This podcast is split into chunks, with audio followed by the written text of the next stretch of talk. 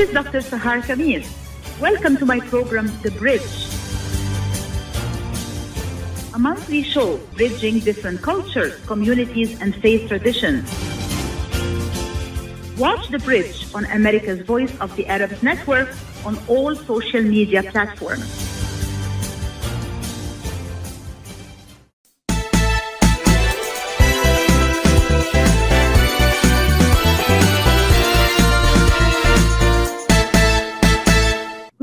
Everyone, and welcome to another episode on the program The Bridge, coming to you live on Facebook and on US Arab Radio.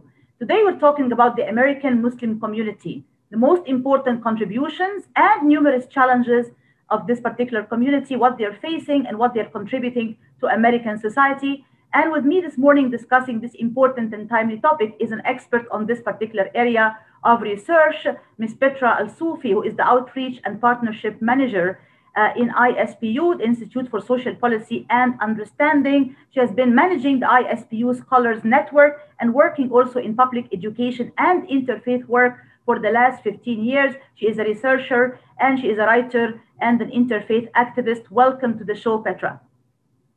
Thank you so much for having me, Dr. Uh, Khamis. Um, it's a pleasure to be with you this morning.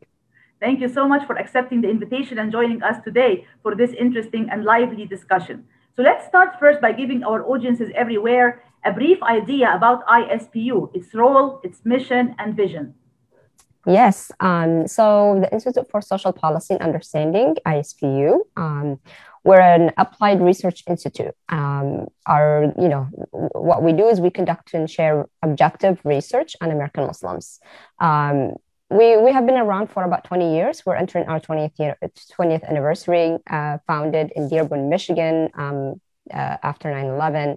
Um, and our focus is solely on American Muslims dom- domestically here in the US, issues related to them, um, issues related to um, building the capacity of the American Muslim community internally, um, but also issues related to American pluralism in general. So, what you will find at ISPU is um, research that's related to uh, um, you know American institutions, American Muslim institutions, American Muslim issues, um, and American pluralism. Um, and our goal or our mission is to try to provide objective research. So we identify a problem and we provide uh, objective solutions to the problem or recommended solutions to the problem. And our goal is that dialogues and decision making about American Muslims will be informed by research. Um, and so, whether it's by Muslim Americans or uh, non Muslim Americans, we want every decision on American Muslims to be informed by research. Um, and finally, our focus is, or our goal is, um, that we want to see in America where American Muslims are thriving and equal. Um, so that, that's a little bit about us. Um, i am happy to share more about our research.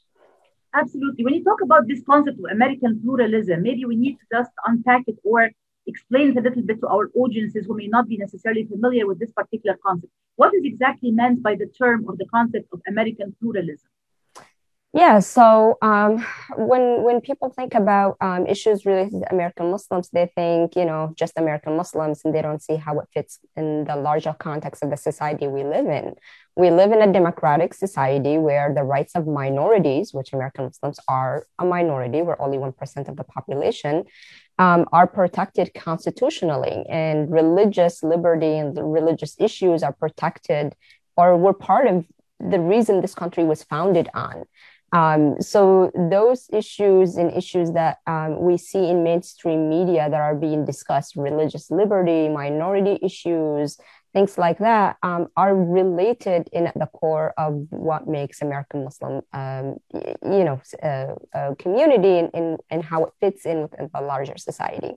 Um, and then the other uh, the other part of it is a society where you know uh, people of all walks of life whether we're talking about religious beliefs or you know ways of lives or ethnic backgrounds or it's a society where it doesn't matter who you are or where you came from you, you are ruled by the same um, uh, by the same rules and, and laws and, and and at the same time your your rights um, are protected. So um, that's that's part of it Um, and then the, the, last piece from from our perspective is you know um, issues that impact American Muslims. Uh, they don't only impact American Muslims; they could actually impact American democracy and American pluralism. Um, so that's uh, that's the connection here. Right, American Muslims are part and parcel of society as a whole. They are not separated or isolated from the rest of the American society, and therefore, whatever impacts them is also, in a way or another, impacting the rest of society, and vice versa. Absolutely. in, in, in, sorry, to add, just add one thing very quickly. Um, and, and American Muslims are not new to this nation. Um, they, you know, uh, they have been part of this nation since its founding. Uh, matter of fact, the largest segment of American Muslim community is the African American community, um, which we know has been here um, you know, since its foundation. Um, and so uh, American Islam is not is not new. It was not brought with the with the immigrant community. It was founded with the foundation of this nation. Absolutely. I think this is a very important point because some people have the misconception or the misperception, and we're going to be talking about misperceptions and misconceptions later on in this discussion. They think that, oh, American Muslims are all immigrants and they just came to the US yesterday. Well, guess what? This is not true. Just like you mentioned now, many of them came from the very, very beginning of this country and are part of the foundations of American society. This is a very important correction uh, to make. I did see on ISPU's website also that you define yourself as an organization, which is actually based on, as you said, objective research to inform dialogue, well informed dialogue and decision making on issues related to American Muslims. This particular statement or phrase really attracted my attention. So I want to just shed light a little bit on this particular phrase. When you say objective research to inform dialogue or well informed dialogue and decision making on American Muslims, can you unpack this particular part of your mission and vision at ISPU to our viewers and listeners everywhere, please? Yeah, so um, you know, for listeners are, uh, for for your listeners who um, remember 20 years ago, um, we didn't have a lot of uh, um, a lot of people who were experts or who spoke expertly about American Muslim community. Um, you know, we had you know uh, those who were doctors or teachers who just happened to be Muslim who were being asked can you unpack your faith? Can you explain your faith? Can you you know we were kids. I i remember growing up i was in uh, in you know um, middle school early high school and and i was being asked to explain islam and muslims around the world to to my peers and to um, educators. So that was that was uh, uh, the environment we lived in. And um, our founders uh, who were, you know, uh, some of them were educators, uh, professors, researchers, and some were doctors, uh, came together and said, we need to, to create this organization that will, um, you know, uh, bring the expertise and create the expertise um, that will speak on American Muslim issues um, from a research perspective. So, um, you know, in, in our goal, uh, as I mentioned, is to build that bridge between Muslims and non Muslims and Muslims in the larger society, because we are part of a larger society, um, highlight not only our, contr- our contributions to the society from the get go until now, um, but also how the society challenges um, this minority community. At the same time, we want to focus internally as well. So, um, you know, we'll, we'll be talking later about how some of our research is focused on the American Muslim community internally. It's you know uh, its capacity, um, its challenges, uh, the things that need to be addressed within Muslim institutions like weekend schools, mosques, um, family-related issues. So uh, we're looking at we're, our research is looking at it from from two um, two lenses, and then the objective in uh, solution seeking, like I said, a lot of people could easily identify problems. Um, we're a community that could easily talk about, we have issue number one, two, three, four. Um, and then people stop at that. So our goal is not to only do that, but to provide recommendations. We talk about Islamophobia. What can you do about Islamophobia? Um, because we want people to move beyond just talking about the problems, but start, to start addressing them.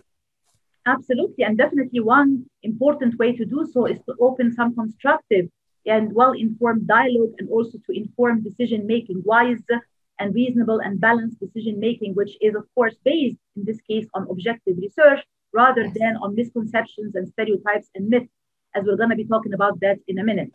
I'm really intrigued by your own title, Outreach and Partnership Manager. That really caught my attention.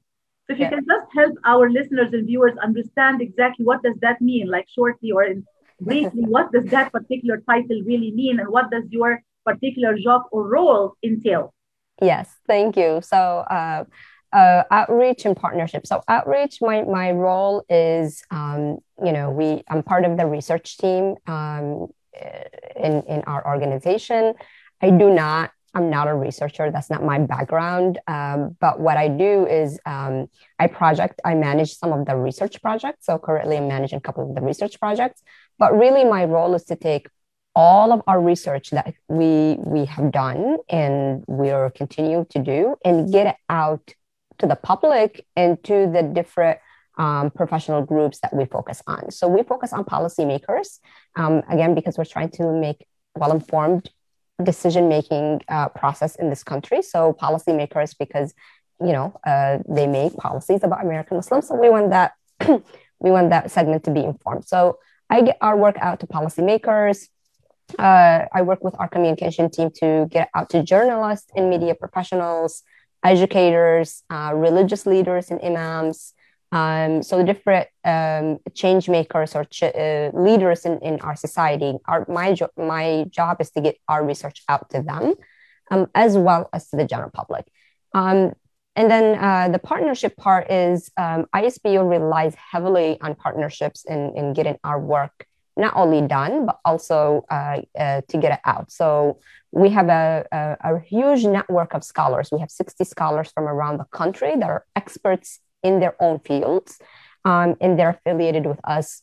Um, so I manage that, that network. Um, and I also build relationships and partnerships with organizations or with scholars who um, either do similar work to what we do or are allies or will benefit from our work. Um, so we, just like as a quick example when we when we have a research project or a research event um, you know we want to get as many people who are um, involved or who are um, uh, you know um, part of that network we want to get as many of them on the table um, as possible. So my role is to connect with them build those relationships um, and so forth. Excellent. I know that ispu has been conducting surveys annually in order to measure public opinion that's related to American Muslims in particular and to detect the most important changes and trends in public opinion on American Muslims. Can you briefly give us some highlights as to the most important continuous or consistent as well as changing and shifting uh, trends that really kind of emerged uh, from this kind of annual surveys over the last few years? Yes. So you're you're uh, talking about our American Muslim poll, um, which uh, we just wrapped up uh, the fifth year of American Muslim poll. Our next one will be in 2022. Um, this is a huge project that we under we you know we used to go um, annually. Now we have moved to every other year just because of the wealth of data and information that we we get from that poll. That we literally need a full year to to go through it and and get it out to the public. Um, so that poll um, and, and what's really unique about ISPU is it measures the general public attitudes about different things. Um, everything from community related issues like divorce, marriage, uh, disability, drug abuse, um, to uh, to uh, you know um, uh, to pluralistic issues like civic engagement, Islamophobia, um, you know philanthropy and other things. Um, the unique part about it is it doesn't only tell you how Muslims think about it, it tells you how the, the whole general public think about those issues. Then you could look and compare how the general public, how Muslims, how Jewish Americans, Christians, including Catholics, Protestants, and white evangelicals, and then even non affiliates. So you could look at the exact same topic and look at how different faith communities view that exact same topic, which I think is a really powerful tool um, not only for Muslims but for everyone, because for a very long time, Islam has in Islam and Muslims have been presented as uh, so different and so unlike other faith communities. So now you could look at the research and say, well, this is how they compare to other faith communities. So that's that's one of the the unique things about American Muslim poll. And I mentioned some of the topics that we have talked about, both focus on the community. And when I say community, I'm talking about American Muslim community, and then focus on the larger society. Um, one of the major things that we have been uh, kind of, uh, you know, testing um, with American Muslim poll civic engagement. I'll just give an example of civic engagement because I know there's elections happening um, in so many communities, including in heavily uh, Muslim or Arab American communities. So civic engagement and what, what it looks like inside the American Muslim community. And uh, we started doing this in 2016. Um, and our finding is Muslims continue to make gains in voter registration. So when we started in 2016, only um, um, sorry, only 60% of American Muslims who were eligible to vote were registered to vote. That's extremely lower than any other faith community. And so that data point inspired a lot of civic uh, civic um, engagement organizations, a lot of leaders in our in our communities to really push to get out the vote, get out registrations. A lot of programs that you see were kind of inspired by that data point. Um, and then in 2020, we have 78% of those who were eligible to vote were registered to vote. So that's a huge um, change for, for the Muslim community. Um, it's a huge win. It's a, it's, a, it's a success that could be celebrated. Unfortunately, it, it is still lower than other faith communities. So that's one thing that we still need to address. Um, the other finding is that outside or beyond voting and voter registrations, Muslims are actually either on bar or uh, exceed the general public in other civic engagement activities beyond voting. So um, they they're more likely to attend town hall meetings. They're more likely to um, either volunteer or contribute to political campaigns, um, which tells us. And of course, now we see um, you know, um, a huge group of, of American Muslims who actually run for office. Um, so you will see that civic engagement is a is healthier in American Muslim community than where it used to be, uh, let's say five years ago. Great, very interesting and very important findings. I'm sure we're going to be talking more about some of the issues in the rest of our discussion, but right now we're going to go for a commercial break. Stay tuned, please. While we've been staying safe at home, scientists have been on a journey. The destination, a COVID 19 vaccine. This journey began decades ago with research into other coronaviruses. Scientists built from there with months of research and development, cooperation with other experts worldwide, and clinical trials on tens of thousands of volunteers of diverse race, age, and health status. They arrived at a safe, effective vaccine and hundreds of thousands in Michigan have already been vaccinated. But the next step is ours. We need to get the vaccine when we can. Keep wearing masks correctly and taking precautions until we reach our destination freedom from COVID 19 and getting back to the lives we love. Discover the facts for yourself at michigan.gov slash COVID vaccine. A message from the Michigan Department of Health and Human Services. Ziyad brand. Quality products from our family to yours.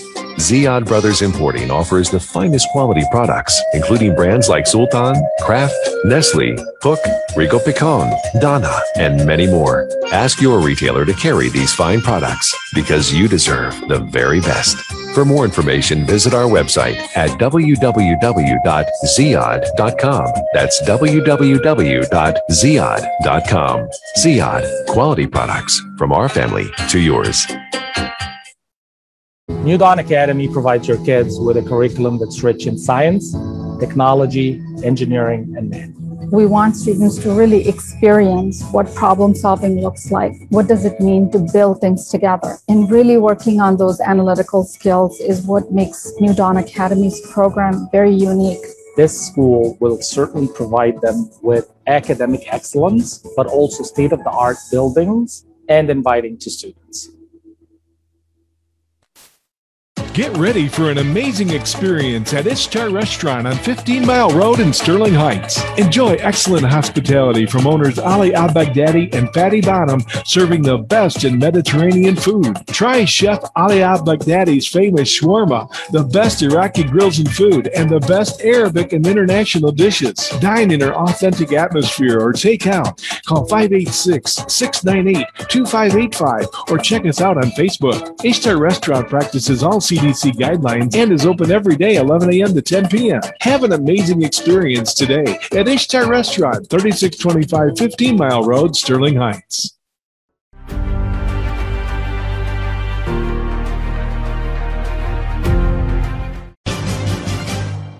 This is Dr. Sahar Khamis. Welcome to my program, The Bridge. A monthly show bridging different cultures, communities, and faith traditions. Watch The Bridge on America's Voice of the Arabs Network on all social media platforms. Welcome back to the show, everyone. This is your host, Dr. Sahar Khamis, on the program The Bridge, airing live on Facebook and also on US Arab Radio. Today, we are discussing the many contributions and the challenges facing the American Muslim community. And with me this morning discussing this important and timely topic is an expert on this topic, Ms. Petra Alsoofy, who is the Outreach and Partnerships Manager at ISPU, the Institute for Social Policy and Understanding. Petra, we cannot talk about American Muslims without unfortunately talking about the concept or the notion of Islamophobia, which has definitely been having a great impact on this particular community, on Muslims, of course, worldwide, and American Muslims are no exception. You can give us a little bit of an idea about uh, some of the findings and the results from your own research, what have been some of the most important factors, uh, maybe exacerbating or increasing uh, Islamophobia, as well as possibly some of the factors that help to combat or to overcome Islamophobia based on the findings and research from ISPU. Yes, thank you so much. And unfortunately, um, it is it's the truth that we we do have to talk about Islamophobia. Um, before I get into some of the details, I want to um, highlight to the audience what we mean by Islamophobia when we say Islamophobia. Um, obviously, Islamophobia is just the um, the fear of Islam or Muslims, the um, irrational fear of Islam and Muslims. And this is not a new concept. It's not something that just started you know, suddenly uh, 10 or 15 or even five years ago. Um, this has been around us for, for longer than that. And it's rooted in the fact that there are just so many untruths and stereotypes about American Muslims. So, one tool at ISPU, just to demonstrate to the audience what we mean, one tool that we, we developed um, with Bridgetown Initiative at George Washington, Georgetown University is called the Islamophobia Index. We ask the you know with the American Muslim poll, we asked the general audience, um, the general population, different religious groups, how much do you agree with the following statements? And I want people to listen to the statements that we ask because pause and think about them.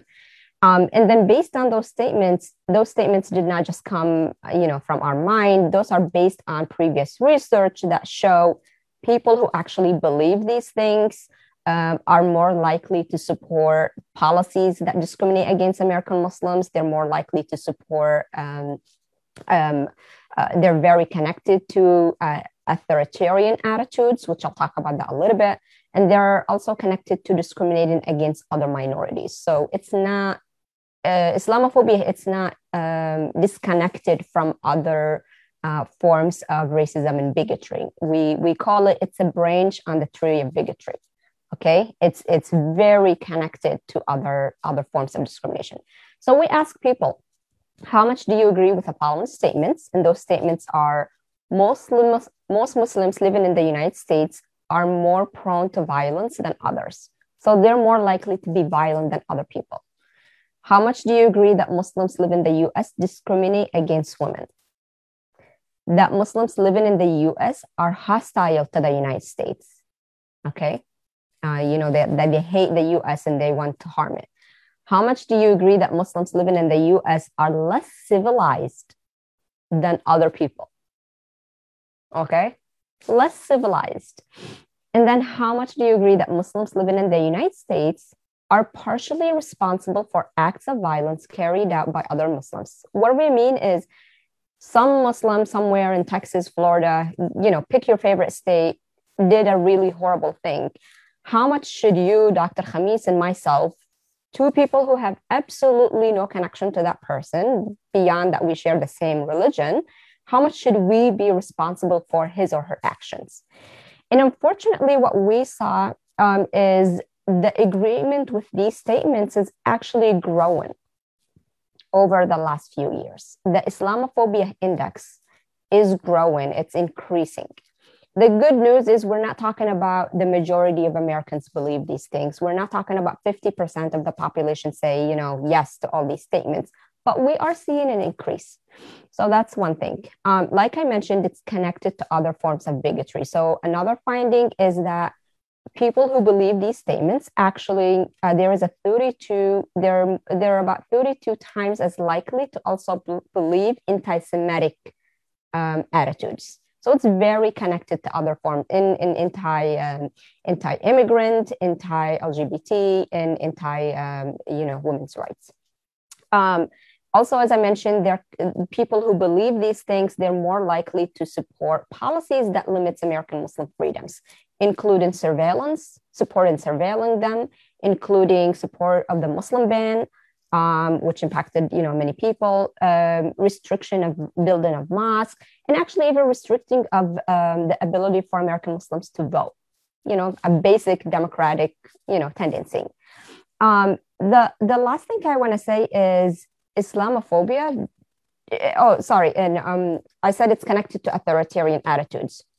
So there are people who are directly impacted by Islamophobia because they either have been um, impacted by a policy or they have faced discrimination. But um, the other piece is it really it's it really connected to authoritarian attitudes. So people who support Islamophobic beliefs, they're also more likely to support limiting freedom of the press uh, suspended our checks and balances, which that's what our American democracy stands on, you know, but they're willing to, to kind of suspend it for a while for security reasons. Um, and they're also more likely to support attacks against civilians, which is a crime under the Geneva, a war crime under the Geneva uh, Convention. And then the last piece I want to add here is Muslims are not immune to Islamophobia. We as Muslims have internalized Islamophobia. So when we measure, um, I, I, I, mentioned earlier that we look at different faith groups and how they measure um, on the Islamophobia index. Um, it, Muslims are not measuring zero.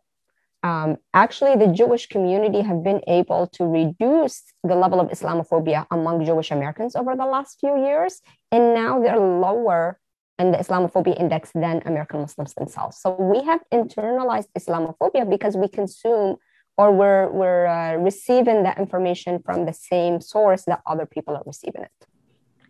Absolutely. And before we talk about the source, especially the media in this case, yes. I want to really highlight this very important point that Islamophobia is just part and parcel of this wider umbrella, unfortunately, of negative attitudes towards others, racism, discrimination, uh, racism against Black people, against minorities, against Asians, against LGBTQ community, against immigrants, right? Anti-Semitism, all of these are part and parcel of the mm-hmm. wider problem of hatred and discrimination. And Islamophobia is just one branch of this tree, unfortunately, just like you explained right now.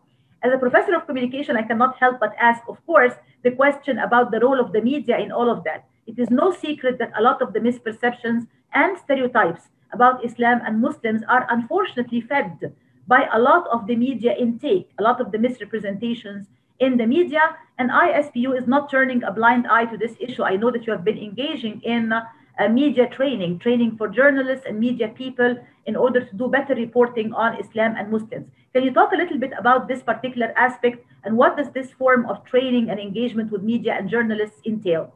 Yes.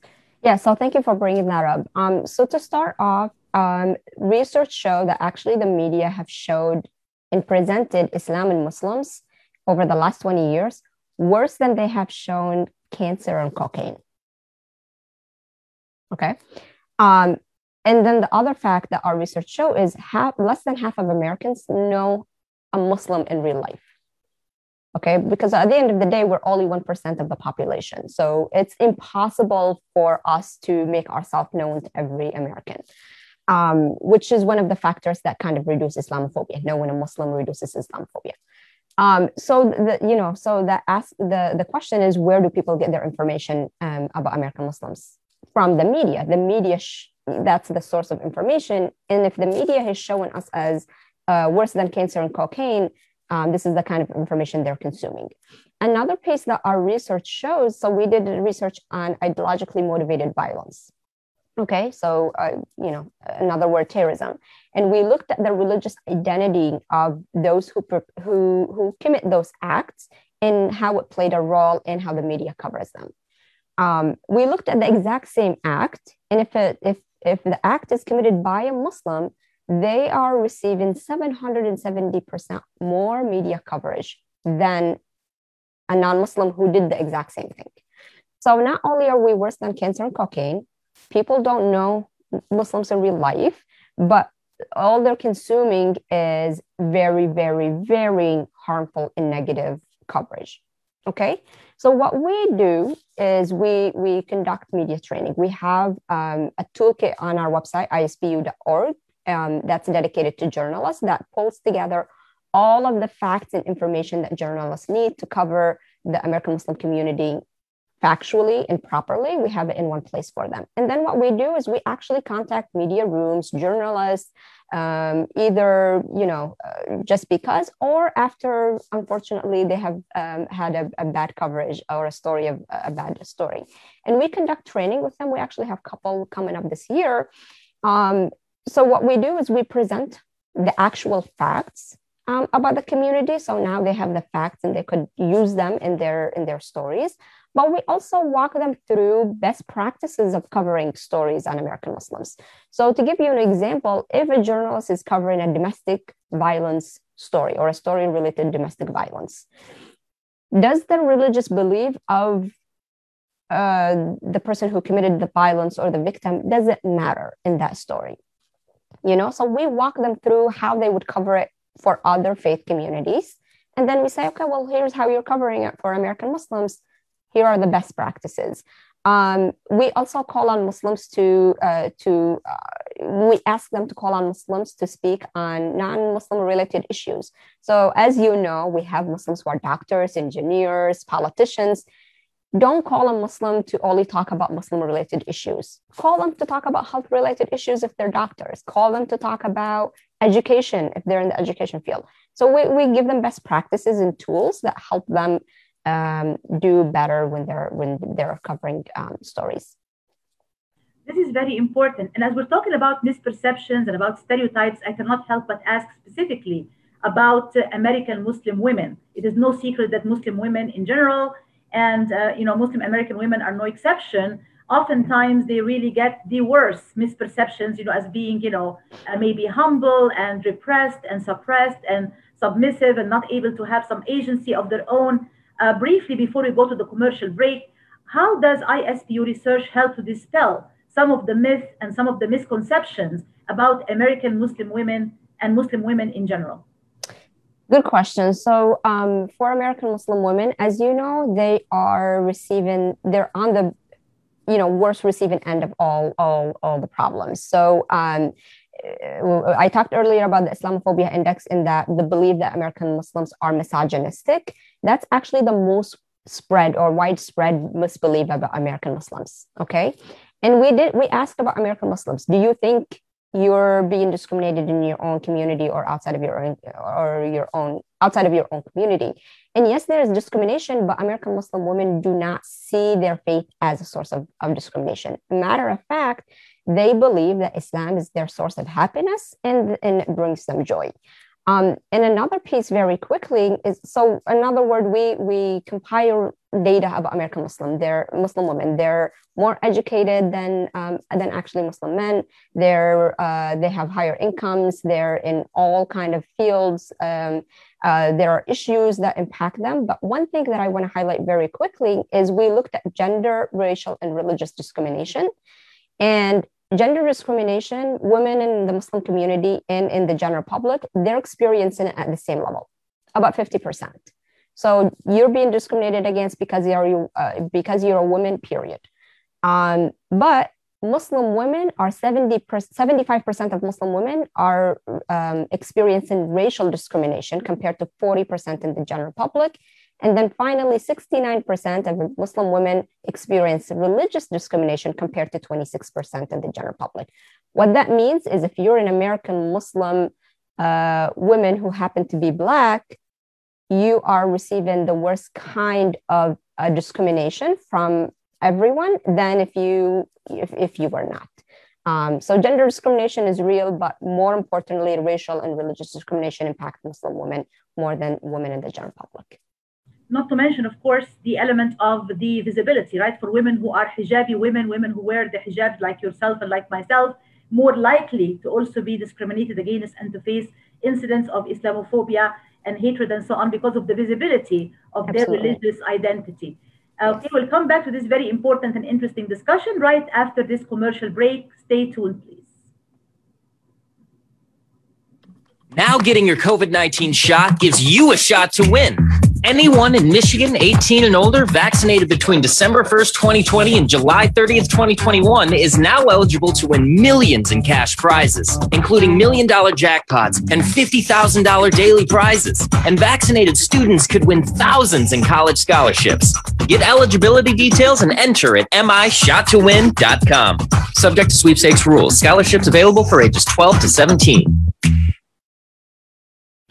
At Top Rehab Physical Therapy Clinic in Dearborn, we provide effective physical therapy sessions in order to limit pain and discomfort. Top Rehab provides physical therapy care for any diagnosis prescribed by a physician, and we regularly see and treat conditions such as stroke, TMJ, fibromyalgia, sciatica, joint pain, and more. We use a variety of pain management methods, including modalities, soft tissue mobilization, and therapeutic exercise. If you're in need of physical rehabilitation or physical therapy, get the highest quality health care at Top Rehab. Most insurance is accepted and we're open Monday, Wednesday, and Friday 8 to 6, Tuesday and Thursday 8 to 5, and Saturday 10 till 2. Call for an appointment today at 313 846 0555. That's 313 846 0555. Choose Top Rehab Physical Therapy Clinic on Michigan Avenue in Dearborn. Life's too short to be in pain. Imagine you're on a train track, somewhere miles away. A train is headed your way. You can't see it yet, but it's coming, slowly but surely. If you have prediabetes or you're at risk for type 2 diabetes, you may be on the wrong track, and diabetes could be heading your way. Bit by bit, the danger is getting closer and closer. So, should you stay on the track you're on now or move to make a change and reduce your risk? If you have prediabetes or you're at risk for type 2 diabetes, you may qualify for the National Diabetes Prevention Program in your local community. This one year program could be the ongoing support you need to put you on the right track. Not only did participants lose weight, they cut their risk of type 2 diabetes in half. Ready to get on board for a healthier future? Learn more about the National Diabetes Prevention Program and what else you can do to manage and prevent diabetes at michigan.gov/diabetes. A message from the Michigan Department of Health and Human Services.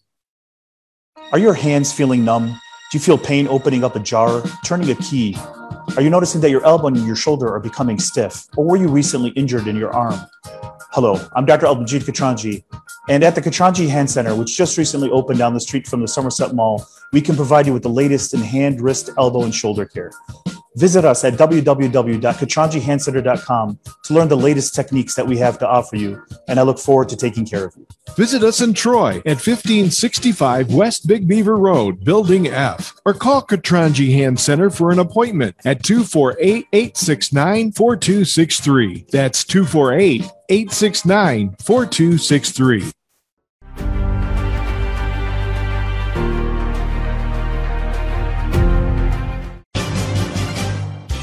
This is Dr. Sahar Khamis. Welcome to my program, The Bridge. A monthly show bridging different cultures, communities, and faith traditions. Watch The Bridge on America's Voice of the Arabs Network on all social media platforms. Welcome back to the show, everyone. This is your host, Dr. Sahar Khamis, and we're talking today about the important contributions of American Muslims and the many challenges facing them as well. And with me this morning discussing this important topic is Ms. Petra Alsoofy, the Outreach and Partnerships Manager at ISPU.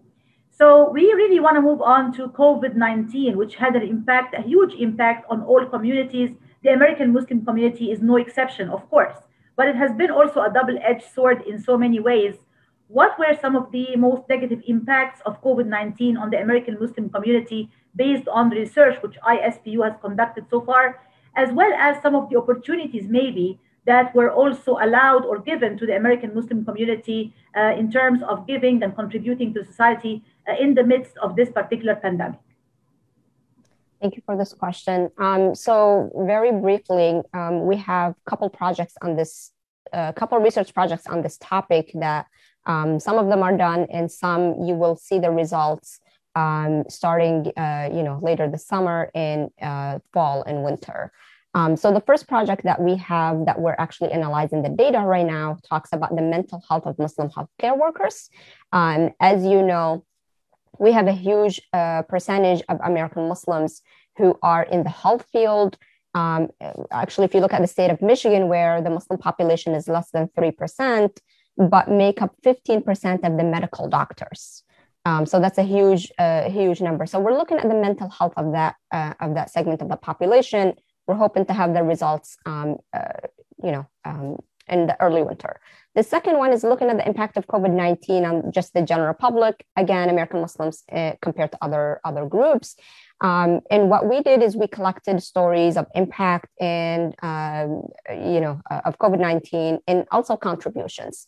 Um, you could find this on our website. There is a map that shows the different way that American Muslims responded to COVID 19 nationally, but also you could look at your own state and see what organizations and individuals um, have done. In terms of the impact, um, we're finding, you know, the initial finding is obviously impacted the mental health of American Muslim community. Um, uh, American Muslims are um, a third of that community actually are at or below the poverty line, and as we know, and, and 28% are African American um, Muslims. So we know, you know, low income uh, and also African American communities were heavily impacted by COVID 19 across the board. And as we know, this impacted the American Muslim uh, community um, uh, as well. Um, the other piece is uh, just the front frontline workers. So we mentioned people in the, the medical field, or those like even in New York, 40% who are cab driver of the cab drivers are Muslims. So those at the front line were heavily impacted either by the disease itself, um, or through losing jobs, um, you know, or their mental health issues. Um, so we're, we're still analyzing the data and we're going to be releasing it over the next couple weeks and throughout the fall. That will include views on vaccine, views on wearing the mask, um, you know, uh, impact on job and relationships. Um, as well as uh, how they contributed. Um, and then the last piece I want to mention is in terms of contributions, even though COVID 19 impacted American Muslims heavily across the board, it did not stop them from you know answering the call and you know uh, contributing in their communities in any way they can. From making masks to you know volunteering their time to donating money to the research um, of finding a cure for this disease um, and so forth and that really takes me to my next question, which is about American Muslim philanthropy. Maybe the term philanthropy is not familiar to everyone. Philanthropy meaning the act of charity and giving, but it also takes so many different forms. Uh, you know, it's not just about giving money, but you can also contribute so many other things like your time and you can volunteer and so on. So, can you just shed some light on the different forms of American Muslim philanthropy before, during, and after the COVID 19 pandemic? Yes, so we have a full report on American Muslim philanthropy that people could access and look at the exact details. But just to quickly summarize, um, uh, you know, American Muslim philanthropy, and given the research show, it's inspired by their faith. Um, you know, we have the concept of uh, zakat and sadaqah in Islam, so that it, this is really what drives people to give. 17% of those who were given said they're doing it because of their religious duty or religious obligation. Um, and then 20% said they were given because they believe that yeah, you should always give to, to those who have less than you do. Um, another finding is that Muslims give equally both within the American Muslim community and outside of the Muslim community. So our philanthropy is not restricted to just the Muslim American community. Um, just like other faith communities, this is a, an interesting finding. Um, Muslims were given to their places of worship, to the mosque, um, at the same rate as other faith communities. Um, it is the number one cause that people give to, you know, given to building mosques and, and, and sustaining the mosque. Um, but that's the number one cause, but it's not different than other faith communities. Beyond given to places of worship, um, domestic, elevating domestic poverty, elevating poverty was the number one cause that people were given uh, in the Muslim community were, were given to. And it was actually higher than other faith communities. So 81% of American Muslims were given to elevating poverty causes compared to between 50 and 70% um, among other faith communities. Um, uh, I, I, think there's a belief in the American Muslim community that we um, that the, all the giving goes overseas, and one that's not true. Um, a lot of it is focused uh, here domestically, but um, when when it comes to overseas relief, actually white evangelicals surpassed Muslims, so they gave more to overseas relief than Muslims did. Um, so those are some of the um, some of the some of the findings. And then the last piece is Muslims were actually more likely to give to civil rights organizations um, than other faith communities. And I think that highlights a really important point just how much uh, civil rights causes really impact American Muslims um, and how, how it really um, shape the way they think about the society. Yeah, and I think part of the findings also has been that the amount of giving that they give to the particular places of worship or the mosques, the masjid, uh, is pretty much similar or on par with the other uh, faith groups in terms of giving to churches and synagogues. It's pretty much uh, similar in that regard. And I'm also intrigued by the fact it's not only about uh, giving money, as I said, but also services and volunteering their time and helping in so many other ways, which yeah. is very interesting. And we, and we saw that, sorry to interrupt, we saw that a lot in uh, during the COVID 19, um, for the COVID 19 research. So if you look on the map on our website, um, ispU.org, and you look at uh, the map and, and the different types of uh, contributing that American Muslims did, it's everything from volunteering, giving their time, uh, volunteering their expertise and services to actually, um, you know, uh, donating money. Excellent. I know that ISPU just released recently a study or a research on mosques, American yes. mosques, which is very interesting. There is part one and there is part two of the study of American mosques. Can you just sum up briefly for us before we go to a commercial break some of the most important highlights or some of the most important findings that came out of this particular research on American Muslim mosques? Yes, so this uh, this project or this research have been going on for um, this you know 30 years now. This is the third uh, third cycle of this research, um, and it's done with collaboration um, of a group that does the exact same research on American um, churches and synagogues. So um, you know uh, you'll you'll be able to see the data um, compare it to other um, other places of worship. So um, some of the interesting findings when the first report looked at the characteristics of the mosque you know are they growing the number of mosques uh, what does the leadership look like the locations and so forth. The second report which we literally just released yesterday uh, looks at the function of the mosque you know who's participating how women participation in the mosque look like um, does it involve in civic life uh, is there's a divider between the men and the women section um, and things like that um, one very uh, important finding that I think is relevant to, to your audience is young adults, so 18 to 34 year, years old, um, American Muslims continue to attend the mosque more than their peers are attending churches. Okay. However, there's it's the mosque is still not doing enough to attract that age group. So while they're attending more than uh, people are attending churches, we're still not seeing a large enough number of them attending the mosque regularly. Um, and then the second finding is that mosques continue to grow. We're seeing more mosques uh, in more places, um, but we're also seeing more worshipers attending mosques. Okay. Um, so those are a couple of the findings. Um, and then the last one is that we continue to see imams becoming full-time imams as opposed to part-time or contractor, uh, and more American-born imams um, are uh, leading our uh, mosques.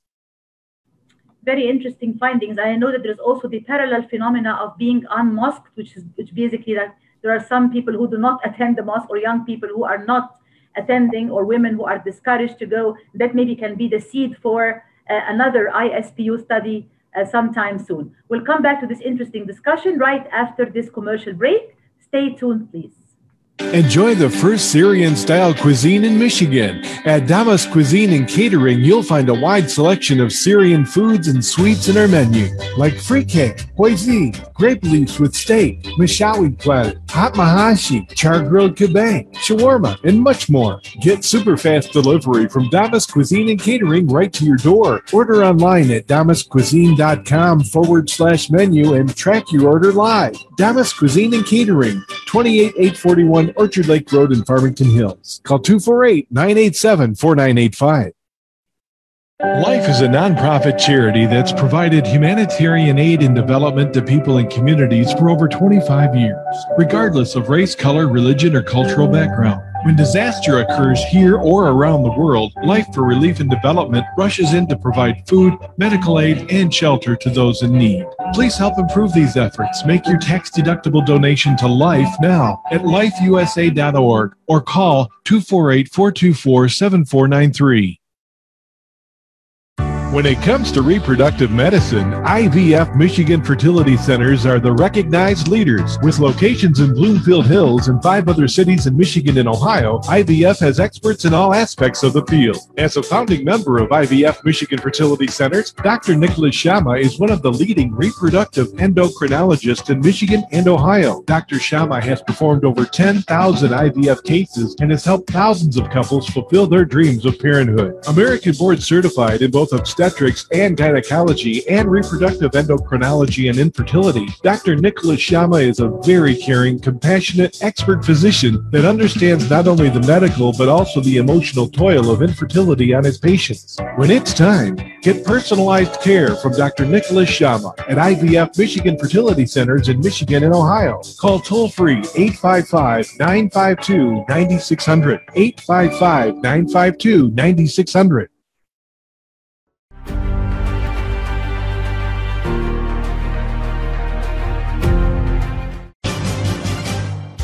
This is Dr. Sahar Khamis. Welcome to my program, The Bridge, a monthly show bridging different cultures, communities, and faith traditions. Watch The Bridge on America's Voice of the Arabs Network on all social media platforms. Welcome back to the show, everyone. This is your host, Dr. Sahar Khamis, and we're talking this morning about the American Muslim community, its most important contributions, and some of the challenges facing it.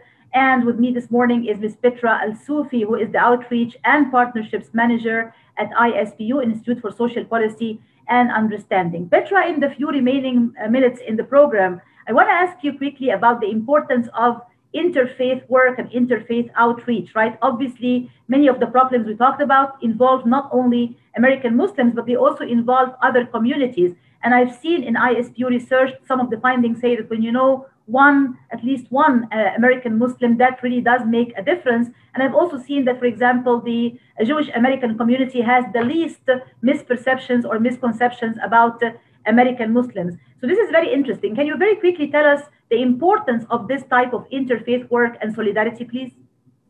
Yes. So um, our research showed that you know um, interfaith work is great, but we need to go a little bit beyond interfaith to more more of an understanding. Um, just a, a quick example is in the area of education. You know, our research showed that 50% of American Muslim families say they have their kids in public education experience religious-based bullying. Okay, and one out of those three cases is at the hand of a teacher or an administrator. So it's very shocking to see these uh, these results. Um, but but believe it or not, it's still hard to go to a school district and say, "Here's what you need to teach about American Muslims and Islam."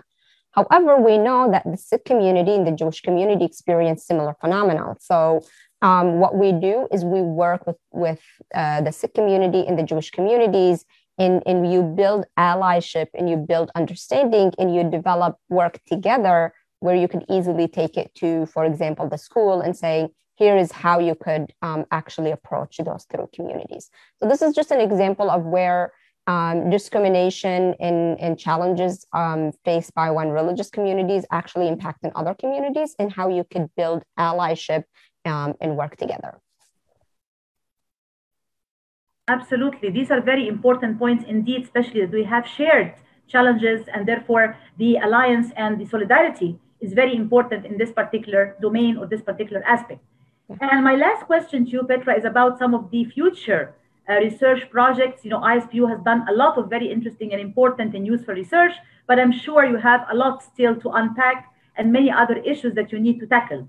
So can you just give our listeners and viewers, please, a brief idea about some of the future, maybe projects envisioned by ISPU moving forward? Yes, so we have a long list of research projects that we're uh, either working on or hoping to work on. Um, before I mention some of them, we talked a little bit earlier about the mosque and the unmosqued phenomena. Um, and we actually do have research and recommendations for, for the community how to address that. So our reimagining Muslim spaces um, section of our uh, research talk about how the mosque could uh, be better welcoming to the youth, to women, to um, African American communities, and so forth. So that's already there. It's on our website. I'm happy to share it with people. In terms of what's happening in a new research projects, so I mentioned the two COVID 19 projects that we're working on right now mental health of Muslim healthcare workers, impact of COVID 19 American Muslims. Um, we have other research related to how Islamophobia looks like in certain specific either racial or religious communities um, that showed higher level of Islamophobia. So that's in the work. Um, we actually will be launching a project soon that will look at the Native American um, Muslim experience, which uh, we're super excited about that one. Um, but we also have many pieces coming out about drug addiction, disability in the American Muslim community, and so much more. We literally have a whole list of research. We just need to find some of the funding for it.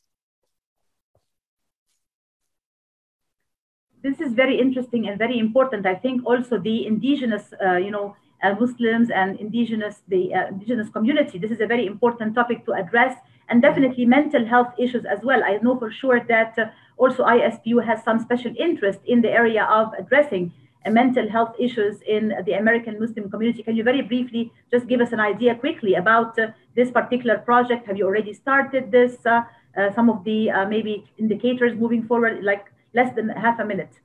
Yes, so very briefly, if you go to ispu.org and you look at resource education and resources, um, you will find toolkits. We have a full toolkit that looks at mental health related research and recommendations in a directory of mental health professionals who are Muslim. Excellent. I'm sure there is much more to unpack, but I'm afraid we're also running out of time. Good times always fly quickly. so this has been a very interesting and very insightful discussion. Thank you so much, Petra for accepting the invitation and coming on the show. And I'm sure we're going to have you back again on the show at some point to talk about more research, uh, more interesting objective research, which is being done by ISPU. Thank you. Thank you so much for having me. Thank you. And thanks to all our listeners and viewers everywhere on Facebook, on US Arab Radio. Take care, stay blessed, and have a good day. Thank you and goodbye.